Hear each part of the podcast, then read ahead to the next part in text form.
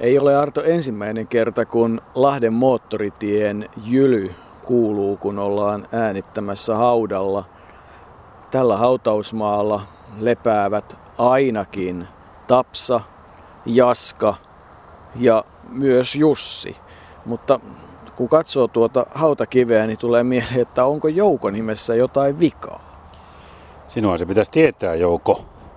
Mutta todellakin olet ihan oikeassa, että tässäkin makaa suomalainen huippuurheilija, kovin nuorena kuollut huippuurheilija, jonka ensimmäinen nimi oli Jouko, mutta ei häntä kukaan Joukona tunne, vaan Jouko Juhani Järvinen. Juhanina hänet tunnettiin Jussina.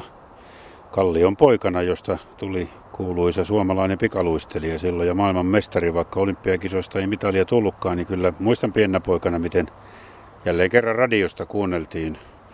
Silloin selostettiin myös pikaluistelun maailmestaruuskilpailuja ja kyllä silloin 50-luvun lopusta ja aina vielä tuonne 60-luvun loppupuolelle, jolloin Jouko, Jouko Launonen voitti yhteispisteessä MM-hopeaa, niin kyllä sitä jaksettiin jännittää. Ne oli, ne oli mielenkiintoisia aikoja. Laskettiin yhteispisteitä ja olihan se semmoista ihmeellistä matematiikkaa, josta ei oikein paljon mitään ymmärtänyt, mutta aina sieltä sitten voittaja löytyy ja, ja suomalaiset menestyivät siihen aikaan.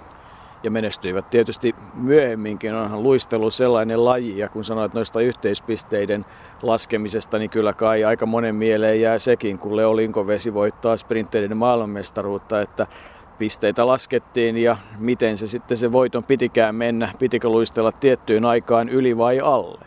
No siitä oli kysymys ja tietysti jos otit Linkoveden, niin otetaan Klaas Thunberg, ehkä kuuluisin suomalainen pikaluistelija, joka voitti viisi olympiakultaa jääkenttien nurmeksi. Häntä sanottiin, niin hän voitti yhteispisteessä olympiakultaa heti ensimmäisissä olympiakisoissa Chamonixissa ja sen jälkeen ei kyllä olympiakisoissa enää yhteispisteitä laskettu, että, että tuota, se jäi ainoaksi.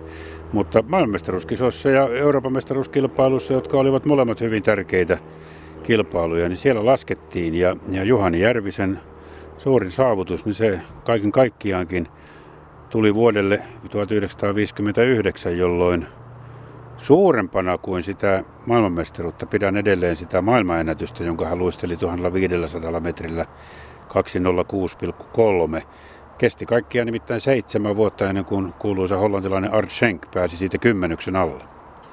Niin ja kyllähän senkin jälkeen suomalaiset on luistelussa maailmanennätyksiä tehneet viimeisenä Pekka Koskela, mutta Oikeastaan kun Juhani Järvisestä puhutaan, niin minulle tietyllä tavalla tunteellinen hetki oli se, kun elettiin vuoden 2006 olympiakisoja, joissa oli kulunut 50 vuotta siitä, kun Korttiinassa Juhani Järvinen luisteli ja, ja siitä meillä oli tietty pätkä, selostuspätkä ja sitä kuunneltiin tovi ja sitten kysyttiin kuulumisia aamun lähetyksessä sen hetkisestä Suomen joukkueen päävalmentajalta Timo Järviseltä, joka aika tarkalleen 50 vuotta sen jälkeen, kun isä luisteli Korttiinassa olympiakisoissa, valmensi itsekin kaksinkertaisena olympiakävijänä Suomen joukkueen päävalmentajana luistelijoita 2006 Torinossa. Ja se kyllä jollakin tavalla jäi mieleen ja kuvaa ehkä myös hyvin sitä, että kyllähän perhe, erityisesti kolme perheenjäsentä, Anja, Timo ja Jussi,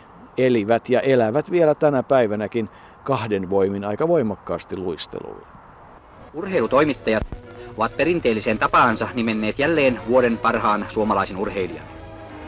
Hänen nimeämisensä tapahtui kansallisteatterissa järjestetyssä urheilujuhlassa.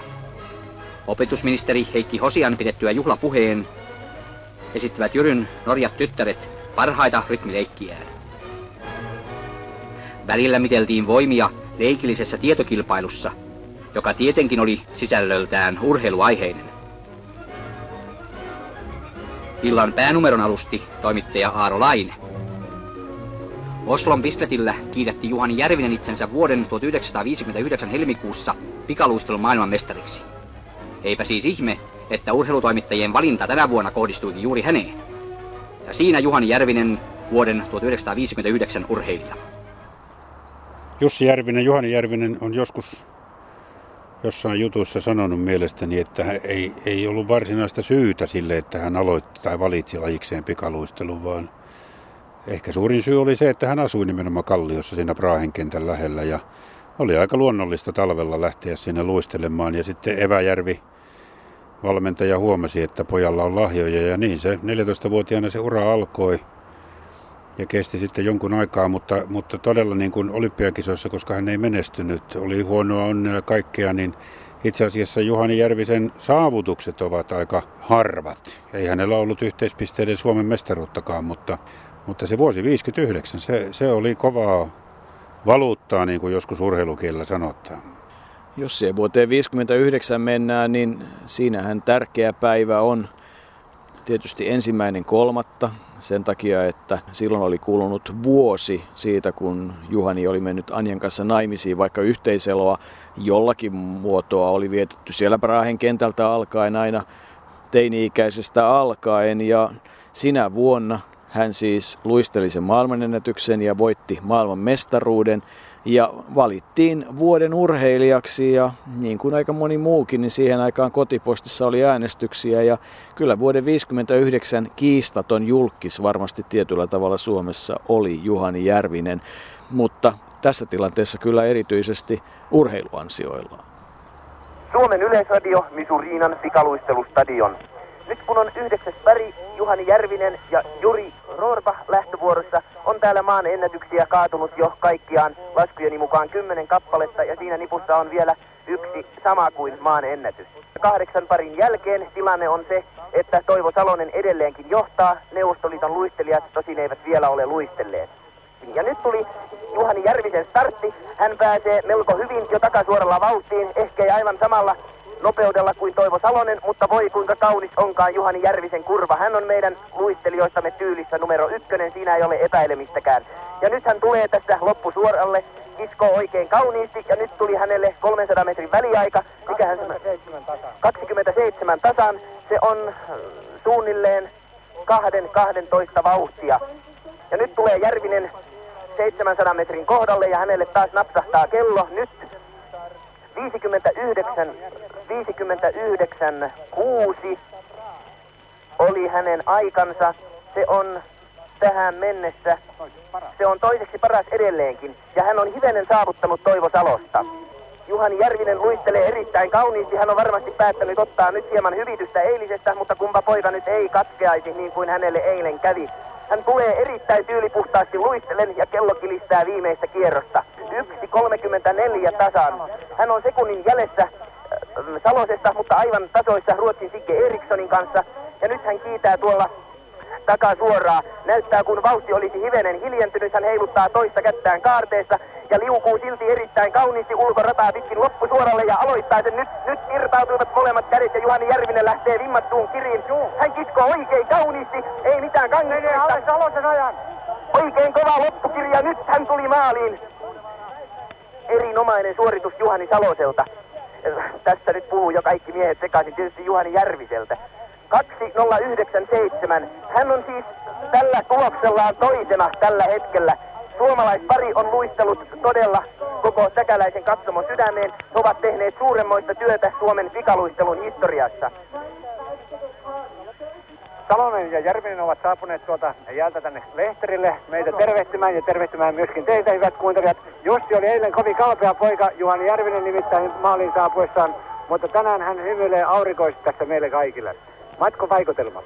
No eilähän tuli lähdettyä ihan älyttömän kovaa 5000 metrille, mutta tänään vähän lähdettiin rauhallisemmin ja se kyllä kannatti, koska lopputulos oli noin hyvä. Ja jos nyt pääsisin uudestaan 5000 luistelemaan, niin varmaan lähtisi tuolla lailla kuin eilen. Että nyt olisi järkeä vähän enemmän päästä. Niin ja järkeä tulee varmasti paljon tulemaan lisää, sillä hänellä on ikää vasta 20 vuotta. Nykyihmisten on varmaan vähän vaikea ymmärtää, miten merkityksellinen tuollainen pikaluistelun maailmanmestaruus oli. Ja Juhani Järvisen tapauksessa sen merkitystä korosti se, että hän saavutti sen nimenomaan siellä kaikkein pyhimmässä Oslon Bisletillä, jossa yleensäkin häntä ennen oli vain kaksi suomalaista luistelijaa pystynyt samaan, eli Klaas Thunberg peräti viidesti, mutta tuota, tai hän oli maailmanmestari peräti viidesti, mutta, mutta saavutti maailmanmestaruuden myös Bisletillä ja sitten Lassi Parkkinen Tuumperi vuonna 25, Pisletillä ja Parkkinen 47 ja Juhani oli sitten kolmas, koska Norjahan oli se pikaluistelun mekka ja, ja siellä niin kuin saavutettu voitto oli, oli ehkä sata kertaa suurempi juttu kuin jossain muualla. Tuolla se tuli sitten yhteispisteessä. Se mitä Juhani Järvinenkin aikanaan ihmetteli, kun hän sitten huomasi voittaneensa hän luisteli erittäin hyvin siellä 5000 metriä, joka yleensä pitkät matkat eivät hänelle sopineet, vaan 1500 metriä. Se oli kaikin puolin sopiva, mutta siellä hän onnistui myös viidellä tuhannella ja miksei kympilläkin, niin hän muisti, muisti sitten maailmanmestaruuden ratkettua, että Pisletillä, joka oli tietysti aivan täynnä norjalaisia, ehkä siellä joitain muunkin maan kansalaisia oli joukossa, niin oli täysin hiljaista.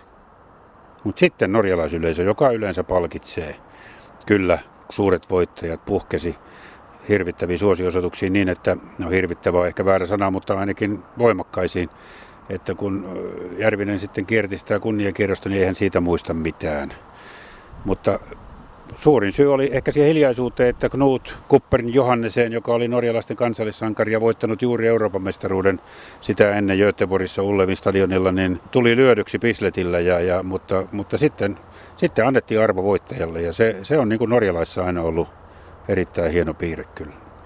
Kaikki alkoi itse asiassa 13. päivä perjantaina, jolloin matka sinne Osloon ei ihan mennyt putkeen. Jouduttiin ensin Bergeniin huonojen säiden myötä ja sieltä sitten pikkuhiljaa Osloon ja harjoittelemaan. Ja sitten 500 metriä ensin 43,4, onnistunut 5000 metriä 8,13,6, 1500 metriä 2,16,2 ja Juhani Järvinen laittoi tavoitteeksi luistella sen kympin 17.20 ja aika oli 17.19.9. Eli se onnistui täydellisesti ja silloin Knut Kuppen Johannessenilla ei ollut mitään mahdollisuuksia. Hän olisi pitänyt luistella 40 sekuntia nopeammin ja se ei onnistunut. 27 000 henkeä ulkona katsomassa luistelua Norjassa hurraamassa ja yhtenä siellä joukossa silloin tuore Anja Vaimo, joka pääsi poikkeuksellisesti opiskelijana, kielten opiskelijana seuraamaan kisoja, koska norjalais-suomalainen pariskunta oli valmis rahoittamaan matkaa. Se ei siihen aikaan ollut mitenkään erityisen tavallista.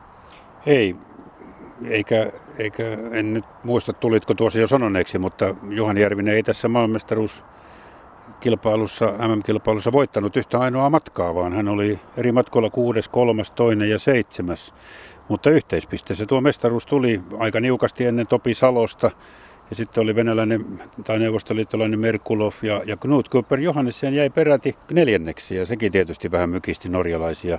Samassa kilpailussa oli muuten mukana jo muuan Keijo Tapiovaara, joka sitten oli Suomen mestari, mutta hän oli silloin 14. Se, se oli silloin merkittävä asia. Ja kyllä minäkin muistan 12-vuotiaana nassikkana, miten radio ääressä kuunneltiin ja, ja että norjalainen lyötiin Norjassa, niin se oli, se oli, se oli todella sensaatio.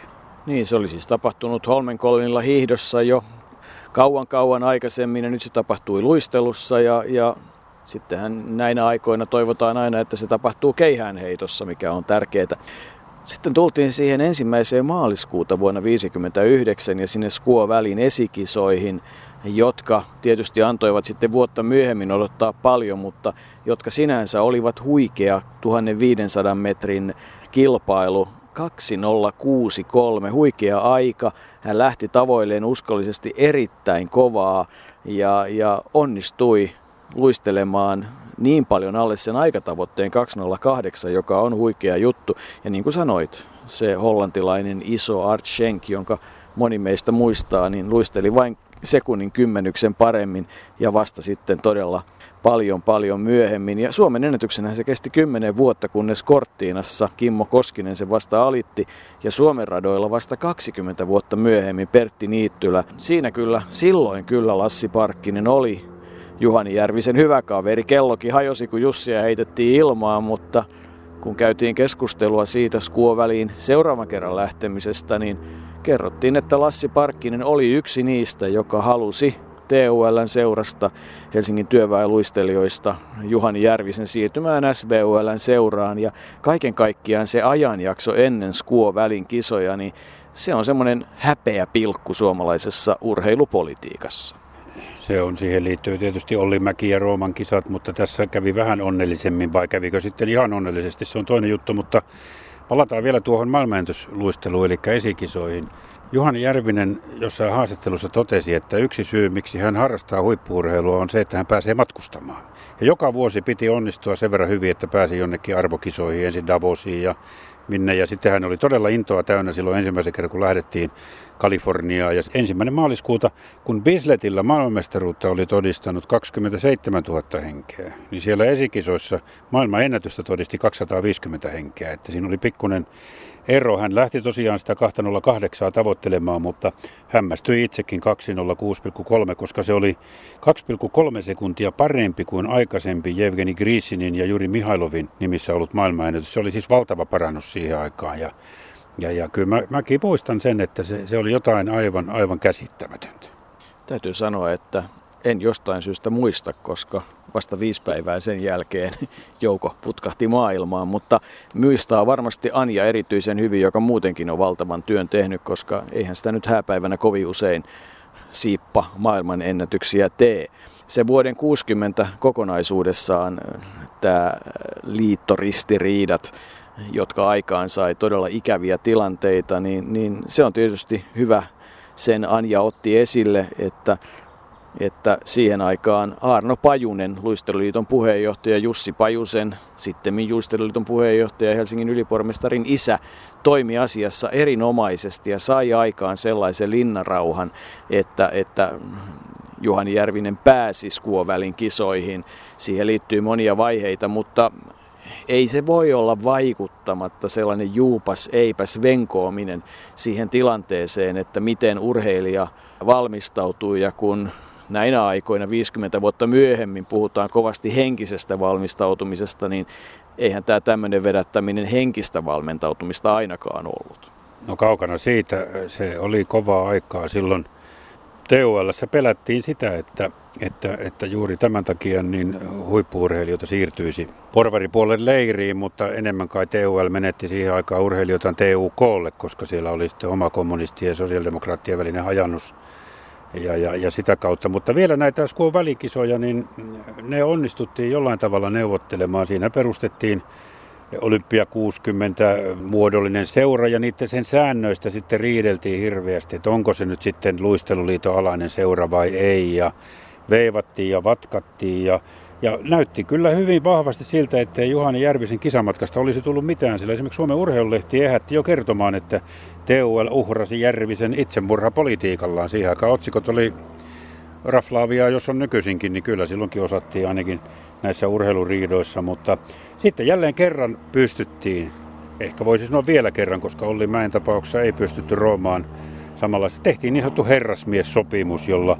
Järvisen osallistuminen kisoihin taattiin. Mutta niin kuin sanoit, ja, ja näihin vaimonsa sanoi, Anja sanoi, sanoi niin tuota, eihän se varmaankaan voinut olla vaikuttamatta, kun ei tiennyt mies osallistuuko vai ei. Kyllä hän hyvässä kunnossa oli, mutta ei sitten kuitenkaan siellä menestynyt. Hän oli jäänyt jo Korttiinassa neljänneksi tällä mielimatkallaan 1500 metriä. Topi Saloselle hävisi 0,3 sekuntia ja Topi vei pronssia. Jussi ei. Ja sitten välissä sijoitus oli viides. Vielä hän yritti neljän vuoden päästä Innsbruckissakin, mutta sitten sijoitus putosi jo kahdeksanneksi. Eli hän on yksi näitä urheilijoita, jotka syystä tai toisesta joutuivat sitten, pääsivät lähelle olympiamitalia, mutta, mutta se ei koskaan kaulaan, tai sitä ei koskaan kaulaan ripustettu. Niin ja kyllähän tietysti jos nyt epäonni kuuluu, onhan se tietysti urheilussa niin, että hyvillä on aina onnea ja huonoilla epäonnea, mutta pikku pikkusen, kun katsoo tätä Juhani Järvisen uraa, siis 56 neljäs ja todella 0,3 sekuntia hävisi Topi Saloselle 60. Terä meni. Hänen aikansa 2.13.1 ja kultaa oli saatu ajalla 24. Ja hän luisteli edellisenä vuonna maailmanennätyksen 206 ja luisteli 56-209 niin, että ää, ei se nyt tietysti ihan toivotonta ollut. Tuo, 10 000 metrillä hän oli kolmas, mutta kaatui viimeisellä kierroksella. Siinä meni semitali ja 64. Siellä sitten arvottiin ja pohdittiin, että kumpaa ryhmää lähtisi luistelemaan silloin, kun luisteltiin selvästi ulkona niin, niin keli ja tuuli muuttuivat niin, että kun Jouko Launonen oli 4 2 11 9, niin niin siihen puoli sekuntia lisää, niin ollaan kahdeksansia, että kovin lähellä hän sillä mieli matkallaan 1500 metrillä oli. Ja se oli todella se matka, joka hänelle oli paras. Hän ei ollut kovin nopea, ei liian kestävä, mutta omasi oivan ruuviin rakenteen Vantterasta 72 senttiä 75 kiloa ja ennen kaikkea se oma tyyli, joka on aika moderni, painopiste alhaalla, suorat nopealla rytmillä. Ja ei ole väärin sanoa, sanoi poika Timo, että hän oli todella tekninen. Ja kun sanotaan, että maailman teknisin luistelija, niin kiitos ehkä Reino Evävaaran ja hänen yhteistyönsä, niin Juhani Järvinen varmasti oli aikanaan moderni ja tekninen luistelija. Näin juuri oli ja Reijo Evävaara oli merkittävässä roolissa. Ja ainoastaan Juhani Järvisen löytäjänä, vaan myös sitten valmentajana, joka kehitti tuon luistelun. Ja kyllähän Topi Salonen vähän samalla, samalla tekniikalla pyrki luistelemaan. Ja nämä kaksihan sitten kyllä loistavasti menestyivätkin. Mutta ura alkoi sitten 64 loppua, mutta eihän Juhani Järvinen koskaan luistelusta luopunut. Hän oli jo kilpauransa aikana varmaan evävaaran kannustamana tai hänestä esimerkkiä ottamalla ryhtynyt antamaan nuoremmille valmennusohjeita ja ja sitten hän, hän, hän tietysti meillä otettiin järjestö- ja toimitsijatehtäviin TUL, koska hän oli TUL-mies. Hän ei sieltä livennyt, vaikka varmasti tarjouksia ja uhkauksia ja mitä hyvänsä siihen aikaan oli, niin hän ei suostunut vaihtamaan liittoa. Ja hän toimi myös tuomarina pikaluistelukilpailussa ja valmensi TUL luistelijoita. Ja myöhemmin kohosi sitten työväenurheiluliitossa myös merkittäviin asemiin, oli luistelujaostossa ja liittotoimikunnassa ja piirin puheenjohtajana Suur-Helsingissä. Ja oli myös sitten Suomen olympiakomitean valtuuston jäsen TULn kautta, joten, joten kyllä hänellä tuota tehtävää riitti, mutta, mutta todellakin varhainen kuolema sitten lopetti. Juhani Järvinen kuoli 49-vuotiaana. Ja poika Timo, joka syntyi siis 66, esikoinen Jari syntyi 59. Timo muistelee, että kyllä se isä positiivisella tavalla sai innostumaan luisteluun ja muistot ovat siinä suhteessa positiivisia, ei siellä pakotettu, mutta oli luonnollista lähteä ja Timon menestys on tietysti kaksinkertainen olympiakävijä nykyaikana on kova juttu ja luisteluliiton päävalmentaja pitkään. Se mitä myös hänestä kerrotaan on se, että hän oli tarkka välineistään. Topi Salonen nauroi, että kun pikkusen näytin viilaa, niin toinen 40-45 minuuttia saatto teriä käsitellä. Sekin on huvittavaa, että sitten yksi olympiamitali menee siihen, että terä pettää. Se on sitä huonoa onnea. Juhani Järvinen oli siis syntynyt 5. toukokuuta 1935 Hämeenlinnan kupeessa Tuuloksessa, jonne hänen isänsäkin on sitten haudattu. Isä oli maalari ja äiti oli työmaaruokalan pitäjä ja ja silloin heti ihan nyytissä muutettiin Helsinkiin ja sinne Kallion alueelle ja, myöhemmin sitten vuonna 60 perhe muutti Roihuvuoreen, joka nyt sitten on palkittu lähiö Helsingissä ja siellä perhe asui aina vuoteen 84 tai itse asiassa tähän päivään asti, mutta Juhani Järvinen siihen 13.6.84 saakka, jolloin hän 49-vuotiaana siis menehtyi, teki työnsä posti- ja lennätin laitoksessa oli lopussa työsuojelupäällikkö, teleteknikko. Ja ajattele Arto, sanotaan yhdessä lähteessä, että tietokoneoperaattori, ja kun sitä sanoin, niin vastaus oli, että no mahtoiko ne nyt ihan olla tietokoneita, mutta reikänauhoja kuitenkin käsiteltiin ja Anja kertoi, että posti- ja telelaitos oli siitä hyvä työpaikka, että siellä suhtauduttiin tähän urheiluun ihan äärimmäisen positiivisesti ja, ja, ja se oli hyvä asia. Mutta montakos luistelun maailmanmestaria meillä itse asiassa oliko? Niin, niitä Norjassa voittaneitahan oli, oli muutama, mutta tuota, kaikkia niitä on ilmeisesti neljä. Fredrik Vateen voitti jo niinkin varhain kuin 1901 ja sitten tietysti Klaas Thunberg, joka voitti viisi kertaa vuosien 23-31 välillä. Ja Pirjer Vasenius. Mulle tulee aina mieleen uimahyppääjä, mutta Pirjer Vasenius on voittanut pikaluistelun maailmestaruuden vuonna 1939 ja sitten Tumberg 25 ja Parkkinen, Lassi Parkkinen 47 tekivät saman tempun jo ennen Juhani Järvistä, eli voittivat siellä Bisletillä. Ja sitä ei voi liikaa korostaa, koska Bislet oli todella, se oli mekka ja pyhättö ja mikä hyvänsä pikaluistelulla ja siellä voittaminen, se oli aina ihan ekstraa. Kyllä en tiedä tässä Malmilla kun ollaan ja Juhani, Jouko Juhani Järvisen haudalla, niin aika tuollainen matala, matala kivi siinä on ja, ja tekstikin on jo jonkun verran kulunut. Samassa haudassa ovat vaimo Anjan vanhemmat ja, ja, ja sitten Juhani, mutta ei siitä mitenkään käy selville, että kysymyksessä on kuitenkin merkittävän urheiluteon tehnyt suomalainen. Mutta mehän nyt tiedämme ja ne, jotka tätä kuuntelevat, että Jouko Juhani Järvinen täällä Malmilla on ja hän oli todella norjalaisten lyöjä Bisletillä. Se oli, se oli kova juttu. Ja kyllä hänen seuraansakin ehkä on Helsingin työväenluistelijoita, jonka puheenjohtaja hän oli siis 72-84, jonka toimintaan edelleenkin Anja osallistuu. Ei voi liikaa korostaa ja kun nyt tässä on aikakausien välillä menty, niin kyllähän suomalaisessa urheilussa yksi tämmöinen positiivinen hahmo, positiivisen energian luoja on Mika Poutala. Ja Mika Poutalahan kulkee nyt sitten muun muassa Juhani Järvisen jalanjäljellä ylpeänä ja edustaa seuraa, että traditio jatkuu. Ja sitten se toinen asia, joka kuvaa hyvin mielestäni sitä, että ei ne ajat mihinkään muutu. Juhani Järvisestä on haastatteluja esimerkiksi vuodelta 1977 ja silloin käytiin kovaa keskustelua, että on se ihme, kuinka hyvä on luistella tekojäällä ja toisissa maissa jo kymmenen vuotta on tätä voitu tehdä, niin eikö Suomeen voita saada? No sitten saatiin tekojää Oulun kylään ja Mitäs keskustelua käydään tänä päivänä, kun kymmeniä vuosia muualla on luisteltu hallissa ja laji on ihan eri laji, niin ei kuin pakkasessa ja lumisateessa. Niin, ja olihan meillä sitten vielä tämä ammattilaishommelikin, mihin Leo Linkovesi lähti mukaan, ja, ja siitä Juhan Järviseltä joskus kysyttiin, että mitä mieltä hän siitä oli, niin hän arveli, että jos se olisi sattunut hänen urheiluuransa aikana, niin kenties hän olisi sitä myös kokeillut. Ei sieltä liian paljon sitä rahaa varmaan Bisletiltäkään tullut, jos tuli yhtään. Olisi varmaan monta muutakin asiaa hän saanut elämässään luistelun ulkopuolta aikaiseksi, mutta tuo varhainen kuolema 49-vuotiaana sydänkohtaukseen, mutta, mutta kai siinä, kuten Anja vaimo sinulle Jouko rehellisesti sanoi, sitten oli vähän tämmöistä suomalaista syntiäkin takana.